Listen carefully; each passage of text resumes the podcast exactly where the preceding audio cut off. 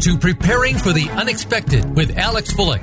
People, organizations, and communities need to prepare for and respond to natural and man made disasters in a timely manner and in the most effective way possible. Our program examines what is being done before, during, and after a disaster and those unexpected events to keep you in the know. Disasters can happen to anyone. The question is, when will it happen to you? Now, here is your host, business continuity and disaster planning expert, Alex Fullick. Welcome to another episode of Preparing for the Unexpected. I'm your host, Alex Fullick, and as always, we like to talk about things related to disaster planning, business continuity, crisis management, emergency response, and anything that can touch those realms. As always, I'd like to remind everyone if there's a topic that you'd like us to talk about on the show, please feel free go to the Voice America webpage uh, for Preparing for the Unexpected and there's a button underneath um, uh, the, the graphic there that says send host a note and I do get all emails. I do respond to all of them, and uh, we'll see about finding somebody to talk about your subject or getting you on the show to talk about a subject. So please feel free to do so. This is a show for you to get uh, awareness out there. So don't hesitate if something comes to your to mind or you have an idea. Um, as I've mentioned, unbelievably amount of uh, times on the show, I am an avid reader and I love going through books to learn new new ideas, new ways of thinking, new um, uh, hot topics that are out there, especially related to business continuity and disaster planning, etc. And I came across a book uh, not too long ago. Um, and today I have one of the authors on the show. Um, it is a uh, I would call it a kind of a hot topic now, uh, especially in the last year, year and a half, two years or so. It's uh, definitely cropped up a lot. Um, it's in the news quite a bit. Uh, so I am looking forward to to uh, this topic and learning some more about it. The book is called Active Shooter: Preparing for Preparing for and Responding to a Growing Threat. And I'd like to welcome to the show one of the authors of that book, Mr. David Shepherd. David, welcome to the show. Uh, good afternoon. Thanks for having me on. I just wanted to clarify before we go too far. You're a co-author of this, correct? You have someone who worked with you on this. Yes, Kevin Doss uh, lives in Pennsylvania. He was one of the co-authors on the book. Ah, well, it's uh, it's full of uh, lots of interesting information. I know I've gone through it. Um, but before we, we start talking about the book and the, the topic active shooter, can you kind of give us a bit of a, uh, a, a biography of yourself, you know, what you've done in the past, how you got to where you are, and how, how the book came about? Well, one of the things I was um, FBI Special Operations Counterterrorism. I worked on uh, running SWAT teams, um, team leader, team coordinator, uh, firearms programs, uh, counterterrorism programs. Then after I retired, I went to work for the Venetian here in Las Vegas, Nevada. So the Sands Corporation, which we have Venetian, Palazzo, Sands Expo, and places Macau, China. So I worked a lot of programs and actually represented uh, as co-chairman the casinos, all the casinos in the United States, and sit on White House working group for technology and did a lot of programs. And then from there, started my own company with my partner the last 11 years. And one of the things I was able to do under contract, being able to take and rewrite the active shooter workshop program for the Department of Homeland Security and we taught that in 40 different uh, 40 different cities in a little over six months. And from wow. there, I rewrote the programs again because under Run, Hide, Fight, which you hear, which we use quite often down here um, in the United States, it doesn't work in all settings because a senior citizen can't run, and children That's can't true. fight, and people are disabled. They can't always take care of themselves. So we have to look how to protect our people. We protect our people during a fire. As a responsible business owner, you have to protect the people under your duty of care. It does not change on active shooting. So that's part of one of the reasons I wrote the book with uh, Kevin. And my undergraduate degrees in business, and I have um, two master's degrees, and they're in business as well, and one's criminal justice and I look at business. In that book, we went into each actually looking at recovery, response, and a lot of different programs to tie back into business programs. Wow. And, you know, you find time to write a book. That's pretty good. now I get about um, 400 emails a day. yeah, I, I, know that feeling. I think quite a few of us do, unfortunately. Yeah. So, um, to the book, Active Shooter. What is an active shooter? Because this is relatively, you know, for, for many business continuity people and disaster response people, a new term. It may not be in other areas, but for our industry, it is. So, can you define what an active shooter is? Of course. Uh, actually, an active shooter, there's two different definitions of an active shooter that law enforcement use. And I worked in law enforcement, that's with the FBI, but I was also sheriff's office in uh, Utah. And an active shooter is a person that is actually shooting at that particular time.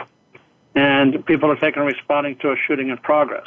Now, an active shooter defined by a uh, the government, whether it be the Department of Homeland Security, the FBI, is a person that's in a confined area that has no rhyme or reason to shooting and just starts shooting at people.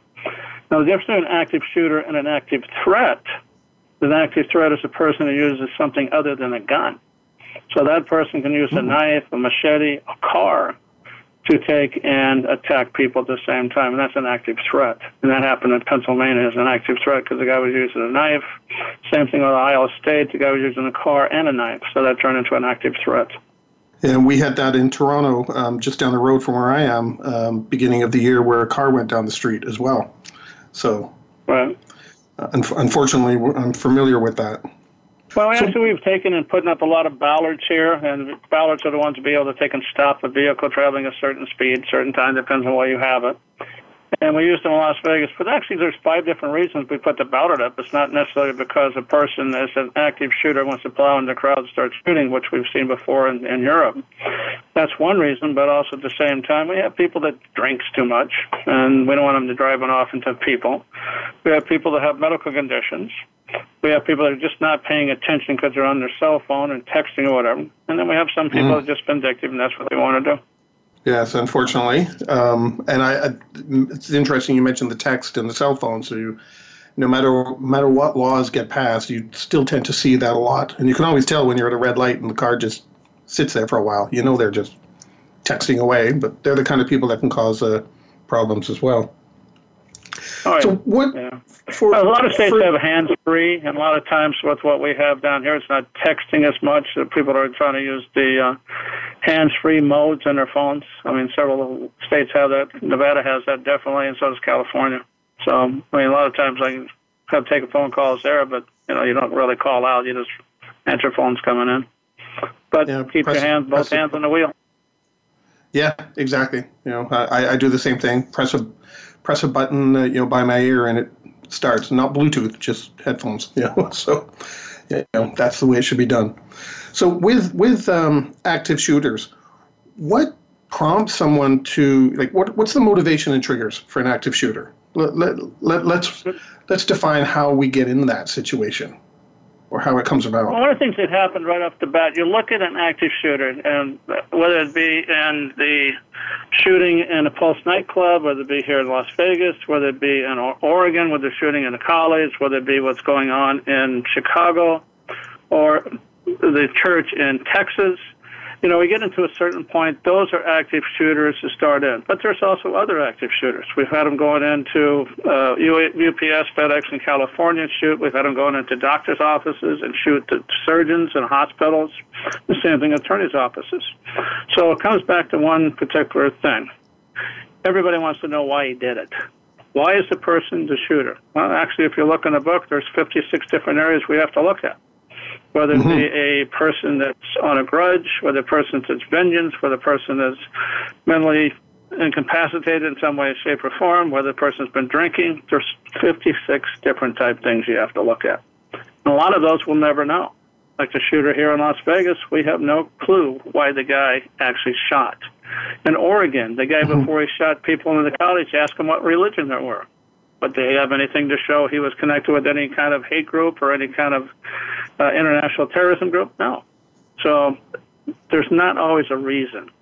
The one we had not too long ago in a hospital in um, Boston, the guy turned around and killed a surgeon. The surgeon is the one mm-hmm. that was the surgeon for his mother that died. So he went back later and killed the doctor. Does it take one particular time? Is a person that's going to be able to do that, is it going to be a short period of time?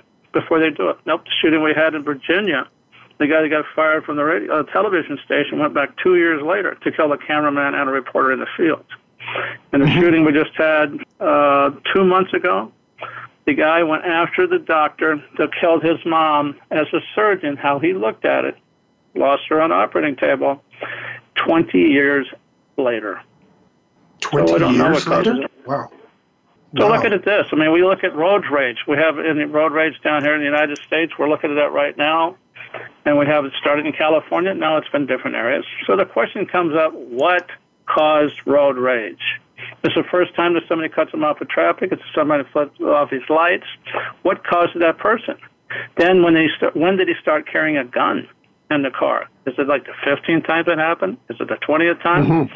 There is no decision at all and no reports that I've ever seen to actually identify exactly what would be the exact time a person's going to be a road rage person. Well, I, I, guess it could be for a road rage and active shooter. That that could be almost the the straw that broke the camel's camel's back, so to speak. There could be a, a backstory there that's got them to that point, and then something just you know snap of a finger uh, sets them off. Yeah, we had that before, where the guys actually shot people in a road race and then started shooting other people. So, hmm. But like I said, there is no. We don't know. I mean, the, the question I brought up when I was teaching a class at uh, university uh, it was a master's program, and they asked me the question. Well, let me ask you a question first. What causes a person to be a DUI drunk driver? Yeah. Because you can't pick out which one's going to be the drunk driver. You can sit there and have everything totally perfect. That guy's going to be a drunk driver, and he's taking turn around and he asks for an Uber or a, or a Lyft ride or a taxi cab and goes home. You can't always pick yeah, which one's going to be, be, be the DUI driver. So, so how did you? How can you even plan for that then? Because you would, if if you never know who who's going to be an active shooter, who could, or what could set them off, or who it could be, when it could be, where it could be. How can anybody mm-hmm. ever start preparing for something like that? You know, it, it, it well, it's almost. There's two different ways to look at this, and I looked at it from two perspectives. Number one, it gets back to the point situation awareness. No matter what city I go, no matter where I'm going to, no matter what hotel I'm in, I always have situation awareness. Look for the doors, look for the exits, pay attention to the sounds for my own safety and the people around me. So, are we that time? So, there is not one particular place. We've seen shootings in churches, we've seen them in malls, we've seen them in hotels, we've seen them in restaurants.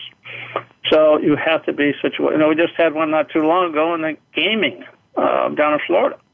So, oh yes, movie yes. theater, pick one. So by the time you get done, what do you have to do? I always start looking for exits, learning how, where I'm going to get out. Try not to be in the middle of the front of the crowd to start with, and figure out how I'm going to get out of it to start with. And start paying attention to your surroundings. Does that work all the time? At least you're being prepared mentally for it.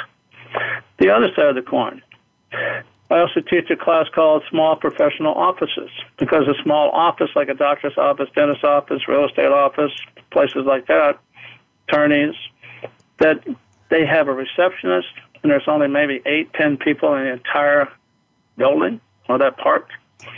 So the class goes into how do you de escalate a situation? And what you look at is the person. Now, how would you like to be treated when you go into an office? and that's what you start working backwards on. So it all has to do with your, your voice, your patterns, your movements, your actions. It's the same thing as you're looking at with the person that's in front of you. You don't point and yell at somebody to start with. There's a whole section you look at. There's actually 18 on either side you look at. 18 reasons and things can do for the person. Don't do it for the person. 18 things you can do you do do to try to help the person. Because the person in front of you is the one that's going to actually cause problems either before, during, or after. And that's what you have to look at.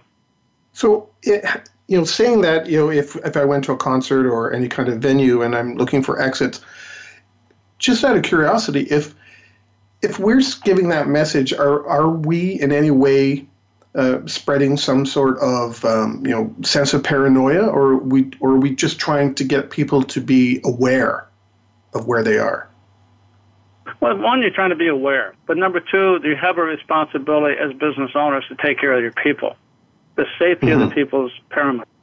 When I was at the hotel, I used to have in a card, and I would send a card out to the guests that stay there. I mean, there's thousands of guests that stay there at the Venetian, and I would send a card to them, that would normal card that we would send out through. How, how did you like the dinners? How did you like the restaurants? How did you like the plays?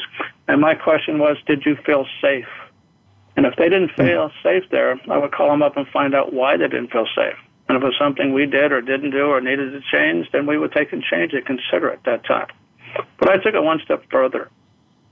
I actually asked the staff that I had there, almost 10,000 people that worked that place, probably 75% of them, I ask them the same question Do you feel safe here? If they don't, that's what we change. So, how do I make somebody that works there feel safe? You help them become safe because safety is what they pass on to somebody else, and that's how they help the guests to get out. Mm-hmm. Who knows the back door is better than the employees? They do. Who can take and show the people shortcuts? They do. Who knows where HR is if they have a shooting in HR like they had in uh, Boston? That in HR and they say, hey, we have a shooting at HR. I have no clue. They personally will say, hey, I know where HR is. Let's go this way. Mm-hmm. That's what you're trying to help people with. Is understand how to help each other. You can run, hide, fight, whatever, but the whole point is run. There's four things you need to know right off the bat. Number one, and you can use this under any threat. Number one, what's my distance to the threat? Is it 300 yards? Is it 30 feet? Number two, what's my location to the threat? I'm on the first floor. The, the problem's on the third floor. I'm at the end of the hallway. They're at the beginning of the hallway. We have separation. So now we have separation. We have a location. And another one, how much time I have. Do I have 30 seconds? Do I have two minutes? I can do a lot in two minutes. I can do less than 30 seconds. But if I start thinking well, how to get out ahead of time and what I need to do ahead of time, that's it. what's the fourth one? What's your ability? Because if I'm a senior citizen, my dad is 92 years old. 92 years old. He walks 10 feet with a walker, an oxygen, and has to sit down. He can't run. My son is mm-hmm. 16 mm-hmm. years old. He's legally blind. How do you help him? Because he can't help himself. That's why you help the people to help, the employees to help, the people around to help. And we've seen that a lot where people help each other to get out of situations, to get out of danger. I think we've come to the end of our first segment. You just touched on a few things. I've got some great questions for you when we come back. Um, we're talking today with David Shepherd, author, co-author, sorry, of Active Shooter. We'll be right back.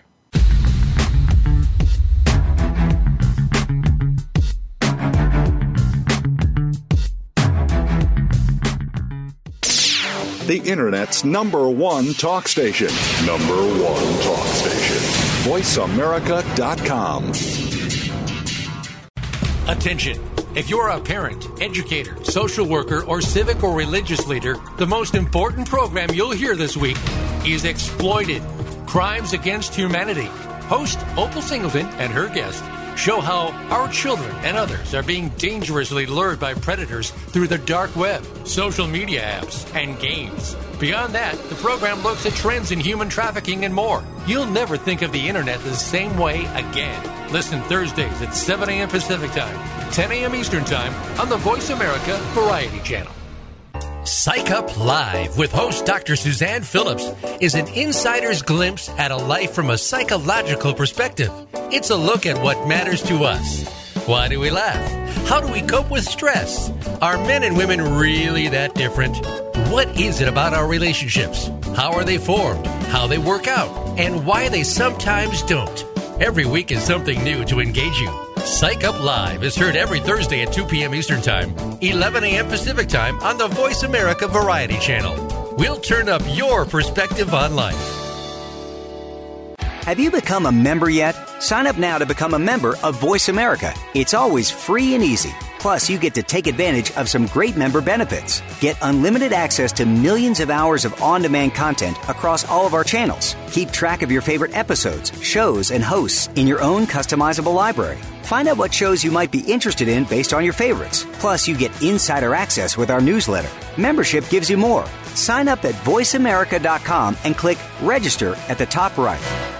Ask the experts. Call toll free right now 1 866 472 5787 and ask our All Star team to answer your question. That's 1 866 472 5787. Thank you for calling. VoiceAmerica.com.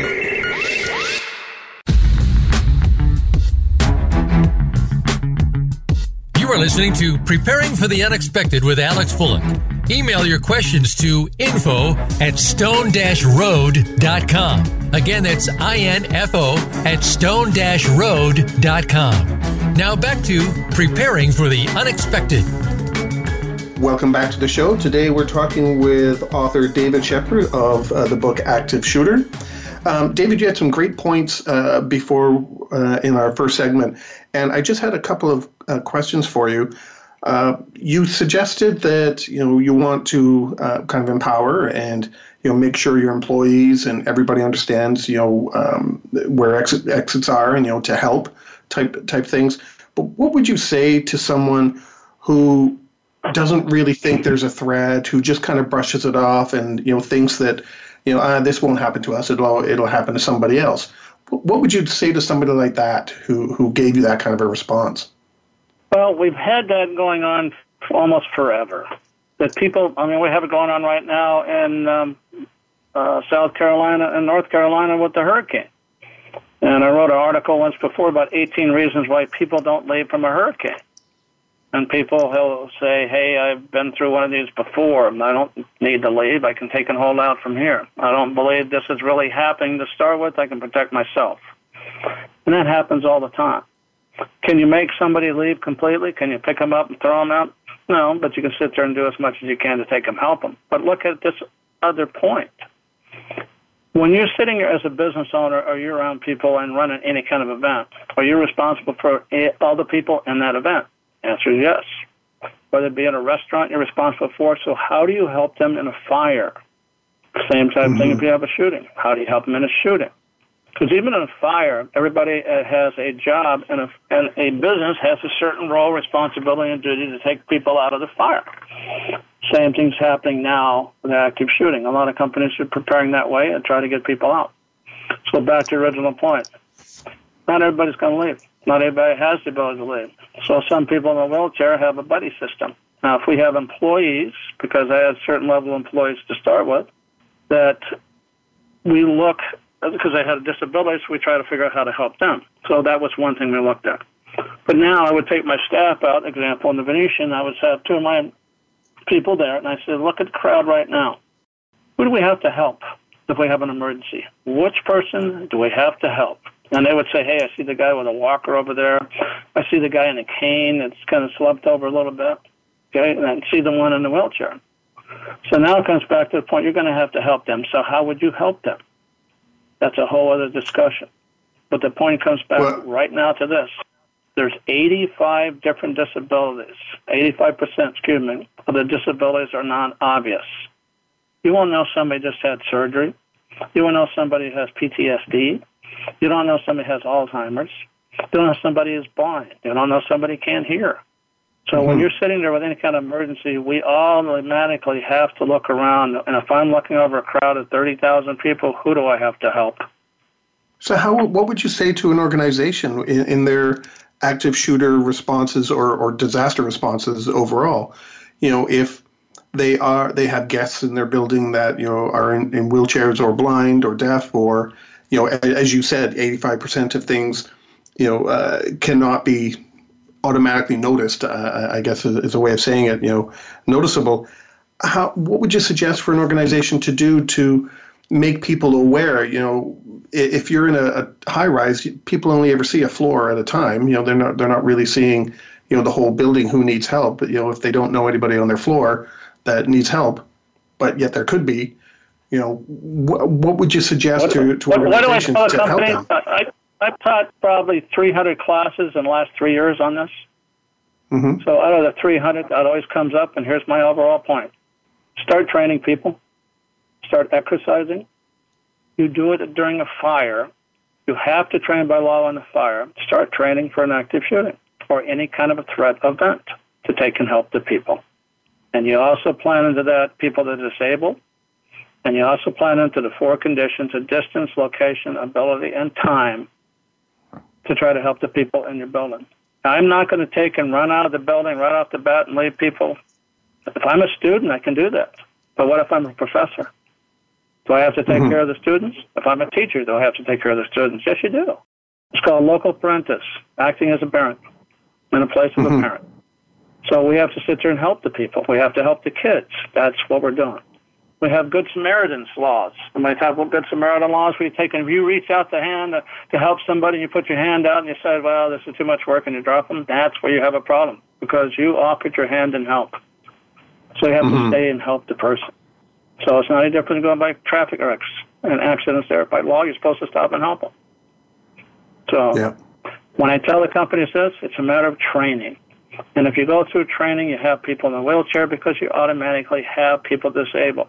And if you have people disabled in your business now, always make sure they're part of your exercise and your training because they have to be trained as well how that they can help themselves and the people around them. So they they could uh, organizations can start with um, you know the fire drills and, and, and adding in little extra bits till they get to the the active shooter, right? You know the mm-hmm.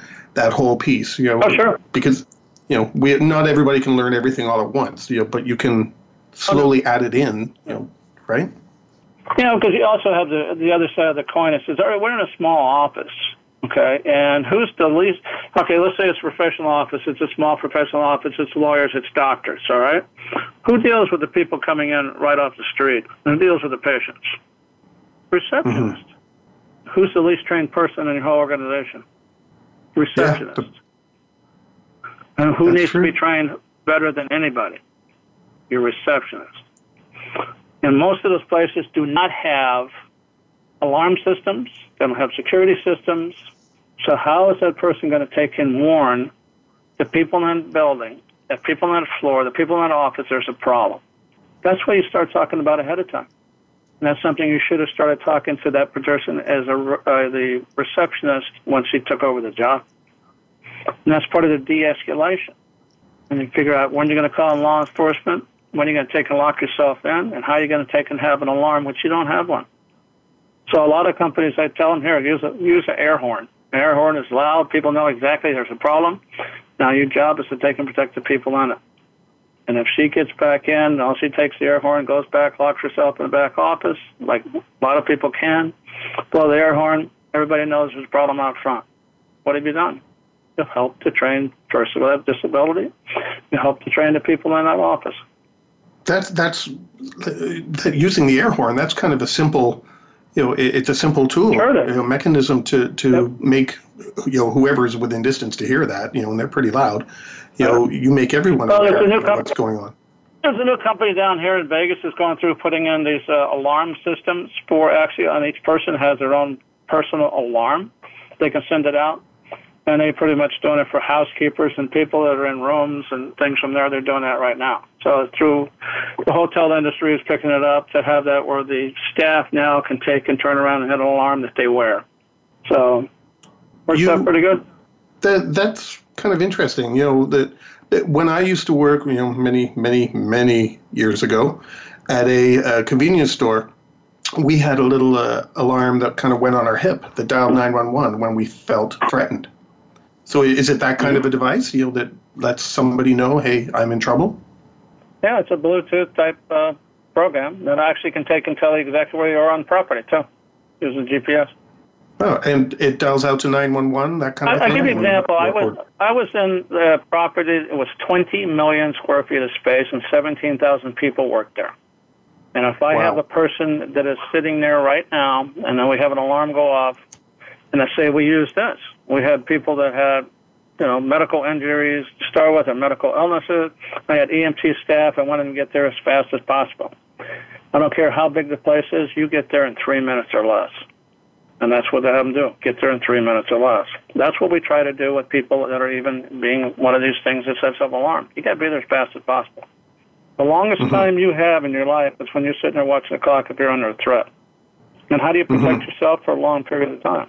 So we can talk about that a little bit later. Well, actually, I was wondering if we could just kind of take a step back a moment because I, I, I'm kind of stuck on this air horn idea and the reception part, only because I remember working in a facility once where, you know, there was just one uh, glass door in the front, and you walked in the lobby, and there's the receptionist, and then there were three doors behind her that were all locked. You know, so I know she was the only person there.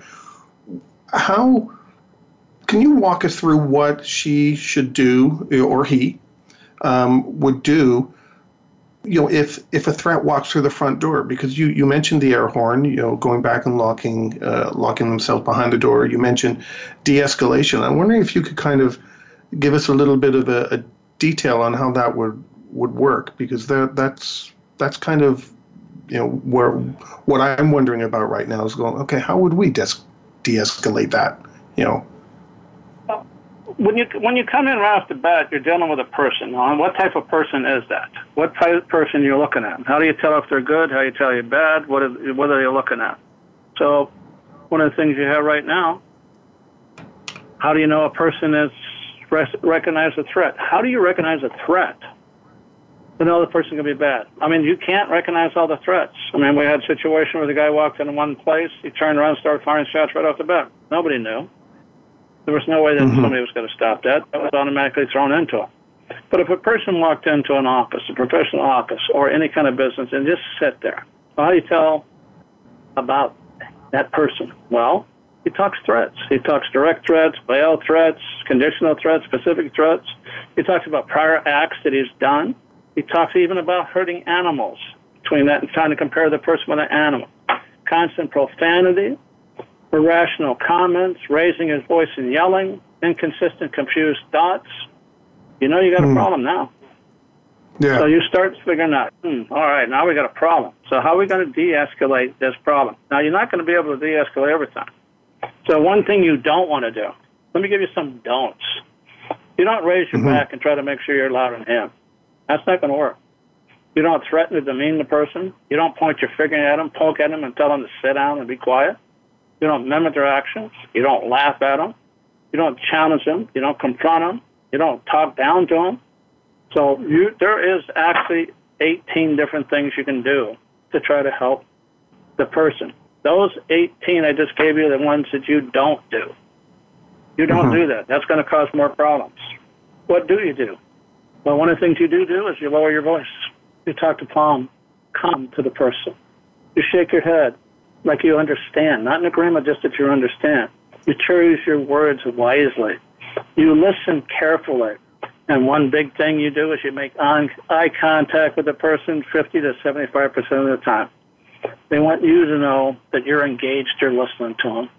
And you watch your movements. You have to watch your movements. No sudden movements, no sudden jerk. The same thing you're watching them him. Mm-hmm. Don't validate their emotion don't empathize with their feelings. You can empathize with them a little bit, but don't say, hey, I can see you're completely right. Then you'll pick a side, and all of a sudden he wants your support. So you listen to the person's tone, and the biggest thing you can do is be honest, be patient, and give them options. Give them options to take and help get out of this problem he just put himself into. Mm-hmm.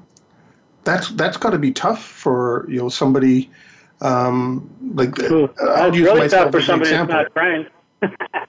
yeah. right? Well, it's really it's really tough for somebody who's not trained, and that's what you have to do: is start training. The first line of defense is right there. It's going to take and keep somebody out of your office in the back of part of your building.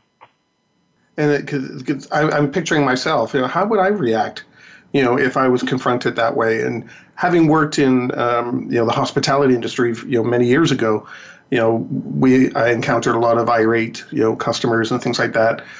And but you know, back then, there, you know, there wasn't a, a, worry about you know me being physically harmed or you know an active shooter or something like that. Uh, so you know that that training, well, you know, it it's got to be tough to, to, to be able to, to do that for any person who's in that situation. That that can't be easy to get someone to be able to respond that way you know, uh, be calm. Well, let, me, know, let, me cool. ask you, let me ask you a question. You're asking questions. Let's go back and forth.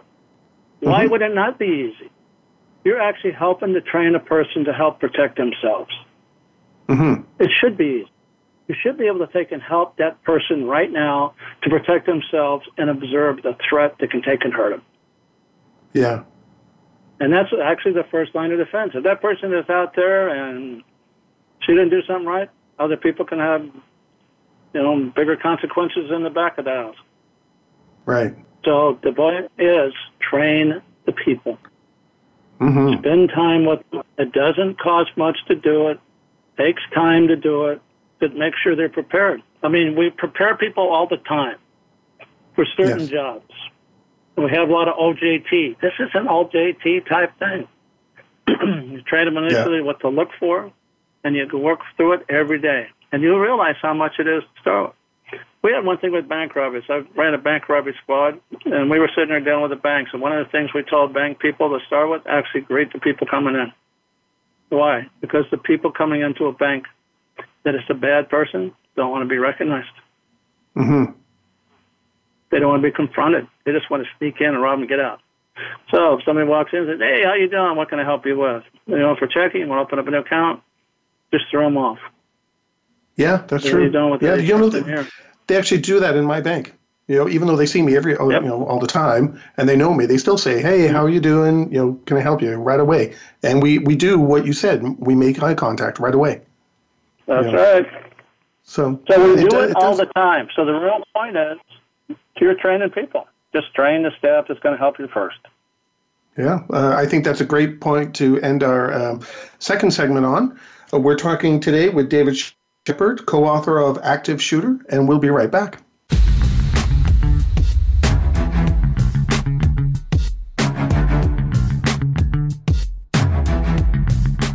Stimulating talk Gets those synapses in the brain firing really fast. all the time. The number one internet talk station where your opinion counts. VoiceAmerica.com. All round the outermost rim of the shield, he set the mighty stream of the river Oceanus, creating Achilles' shield in Homer's The Iliad, Book 18. Rachel Carson in The Sea Around Us said, All at last, return to the sea, to Oceanus, the ocean river, like the ever flowing stream of time, the beginning and the end.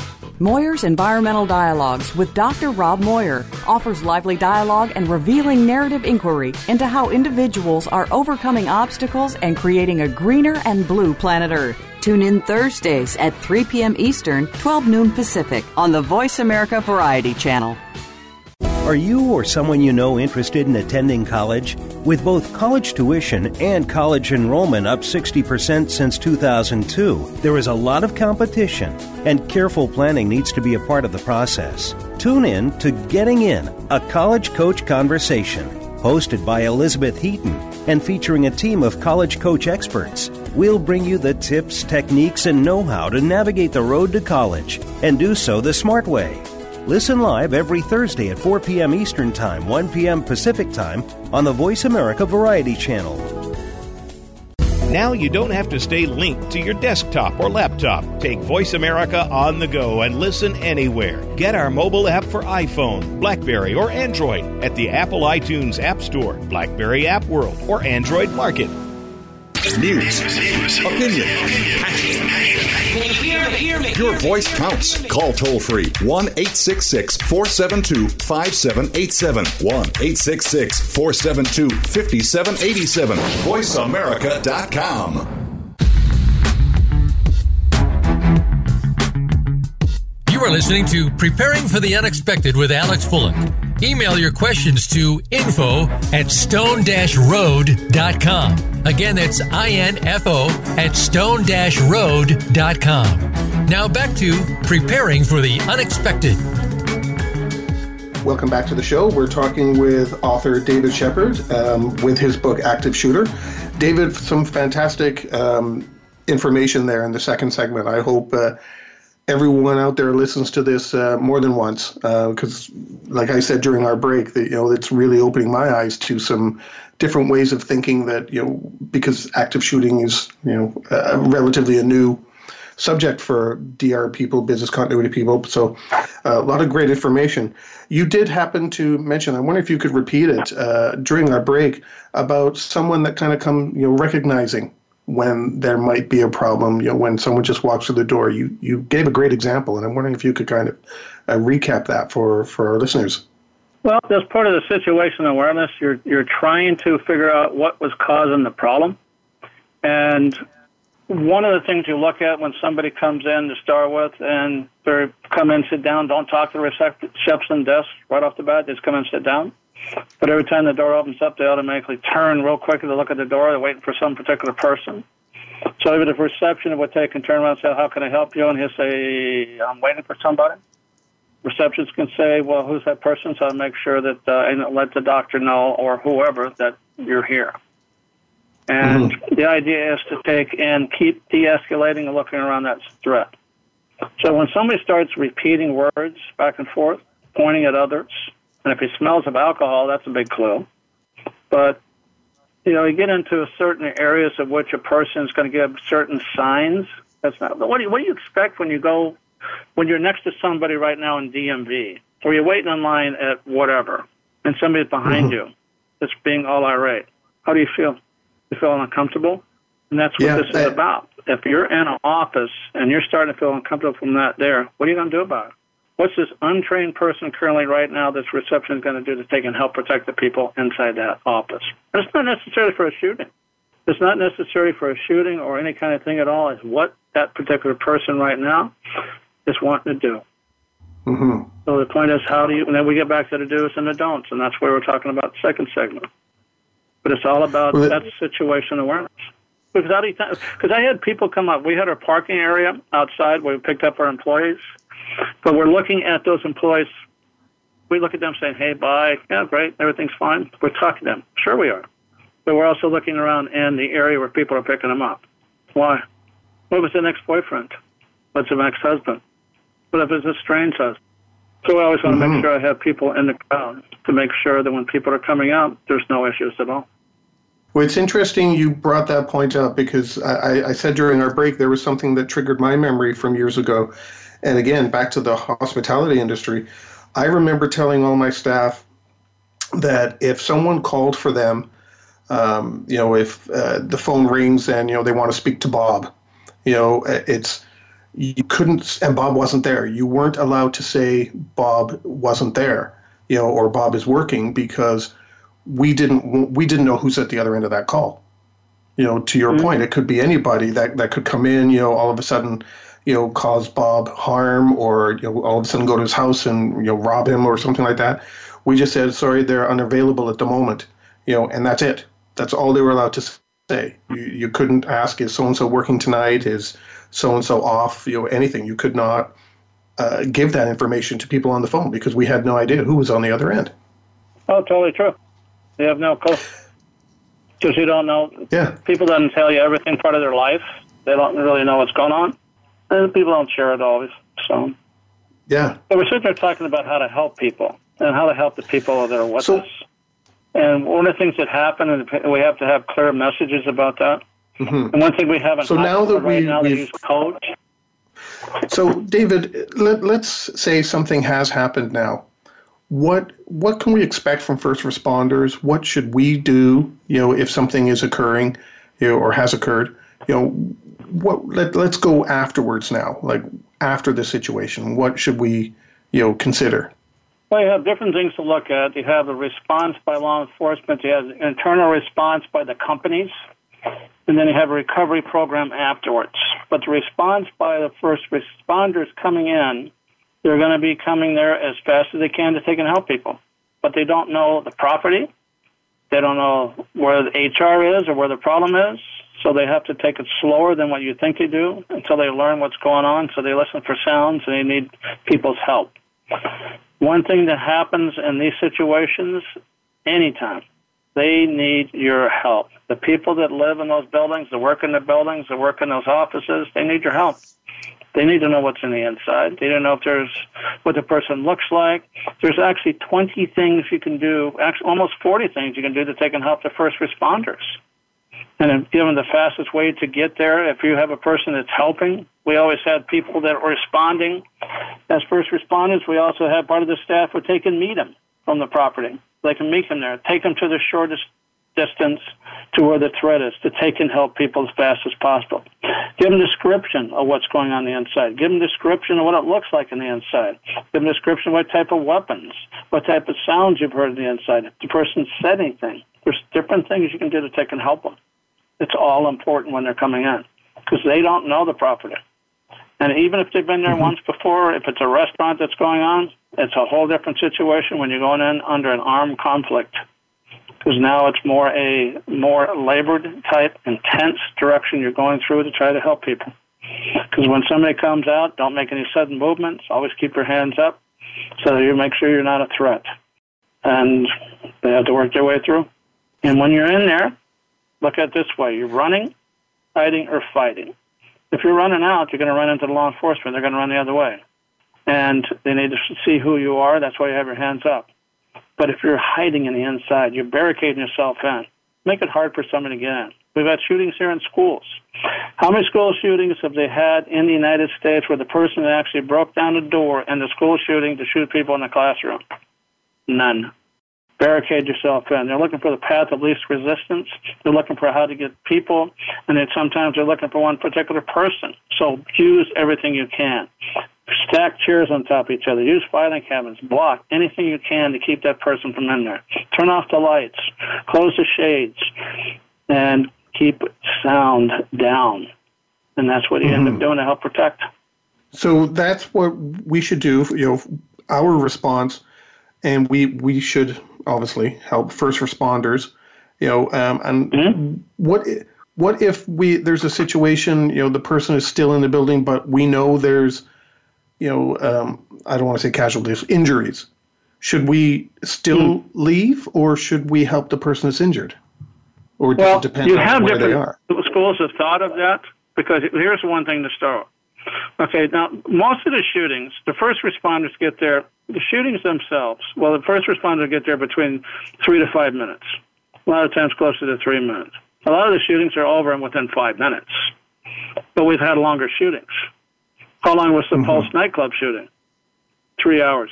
How long was the Washington Navy Yard shooting? One hour and nine minutes. How long was the shooting at the Planned Parenthood in Colorado Springs, Colorado? Five hours and 19 minutes. Because they thought he had uh, explosives and they also had hostages. So it takes the person longer.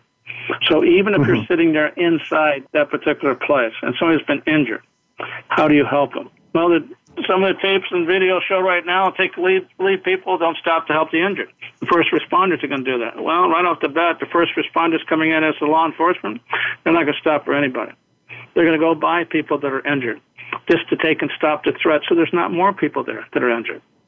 Mm-hmm. They go through we have here in Las Vegas, we have the our first responders are law enforcement, but their first responders are also our paramedics, and our fire department people. They also have ballistic vests and Kevlar helmets to go in. They actually go in faster. So they're trying to be prepared. They're not armed with weapons, but they're going to go in to take and help people. We've unfortunately had people die because they're not going in fast enough to help people. If you're sitting there and you have a situation where you can take and help somebody there, and if you're in a situation which you have people, they're in a barricaded room and somebody's bleeding, then you help them. Of course, you're going to help them. Mm-hmm. But you have to look for your own safety. How do you help yourself and the people around you? Back to distance, location, ability, and time. If he's on the fourth floor, I'm on the first floor, and there's a person there that's injured, I'm going to help him. I'm going to help him get out. I'm going to help him at that particular time because there is a separation. You have to keep those things in mind when you're going through this. And I guess that comes down to you know the training and awareness because the situation is going to dictate what you can and cannot do. True. They're all different. You, There's not one stereotype type program that goes for each one. Sometimes they just do this.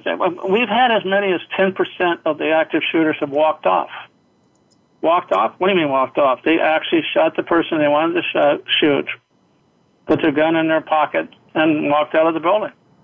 That happened one in the hospital. The guy tried to get away through the uh, the uh, wearing a a um, lab coat like other people in the hospital. So wow. they did what they wanted to do. It's not always the same type shooting. That's right. So we've had ones before that used a vehicle that blow into a restaurant and come out and start shooting people there. We had one person that turned around and just shot his supervisor and committed suicide. Hmm. So it doesn't mean he's going to take and automatically turn into a great big shooting. You don't know. That's right. So we only have four minutes left, and you mentioned something. Uh, um, you mentioned hostages. Can you take two minutes mm-hmm. to kind of say, as a hostage, what if I'm a hostage, what should I and do and not do? Well, that's always a tough question. Mm-hmm. Because when you sit there as your hostage, you're into a situation of which you never know what the person's going to do. You've just taken your way to escape away from you. You've taken your options away from you. And usually they put you on the ground, they put you in an area, or they just point a gun at Who knows what they're going to do? There's not one straight way to do it. But the whole thing comes back into what do you expect law enforcement to do? And how long are you going to be there for that one? That's why I brought up the thing on Pulse nightclub and the one with mm-hmm. the um, uh, shooting in Planned Parenthood. They thought they had hostages. That's why they didn't go in for Pulse nightclub because people were alive in the bathroom, and they he pretty much concluded that they were hostages because he's on the phone with them. So you're going to be there for a while. Even if you're not a hostage, here's what happens. If you're in a shopping mall like the one we had in Baltimore where they did shooting there, and the police goes through, how long could you expect to hide out in a mall if you're trying to make sure that the person doesn't go in? It took them mm-hmm. four hours to clear the mall. It takes them a while to go space by space. But if you're sitting there, it's back to ability again, back to your mental and physical ability, what you're going to do in a hostage situation. And I guess and I can't tell you training, what to do and not to do. And, and I guess maybe some of that training that uh, you know, um, de-escalating too would would that come into play? A little bit of that or try to, depending on well, the situation? It, it does. It does in some regard, but overall it doesn't because at that particular point, the guy has changed his de-escalation point to a whole different oh. scenario. It's oh, no okay. longer that person you can rationally deal with. Oh, interesting. Um, so we have two minutes left. Do you have? Would you like to say one last thing about um, active shooter? You know, in, in in a minute, your closing thought, something you want everyone to take away. One thing I want to take and point out to people is the fact that you can take care of yourself and the people around you. If you're back again looking at distance, location, ability, and the time, your situation, of being aware of where you are, the noises and sounds around you, and you start paying attention to what people are doing. And it doesn't matter if you're in a workplace, if you're in a restaurant, you're in a hotel, start paying attention. Is that normal yeah. anymore? Well, unfortunately, we're starting to change a little bit. At least down here we are. And because look at all the, shootings you're having right in Chicago. There's another last weekend. I think it's 72 again were shot up there. So you're going to pay attention. You're not going to go to certain areas, but we're actually paying attention to all that now. And I think that's a good. And the last point I would take is. Oh, go ahead. Yeah. The last thing I was going to take and say is the responsibility of the business owners to start training people, and especially your front staff that's going to be dealing with the public and deal with anybody like you do in a fire. Start looking for another type area, which is active shooting, de-escalation stuff from there, to take and have people start protecting themselves and the people around them. I think that's a, a good good point to to end on awareness and training. You know, but that's what it comes down to. David, I want to thank you very much for joining us to talk about active shooter and your book, Active Shooter: Preparing for and Responding to Growing a Growing Threat. Um, congratulations on the book. It is enjoyable. I do recommend it to everybody. Um, you've given us a lot of uh, interesting things to think about. I know you've opened my eyes uh, on a few subjects here. So thank you very much for joining us. Thank you. Quite welcome. And to everybody out there, stay prepared, everybody.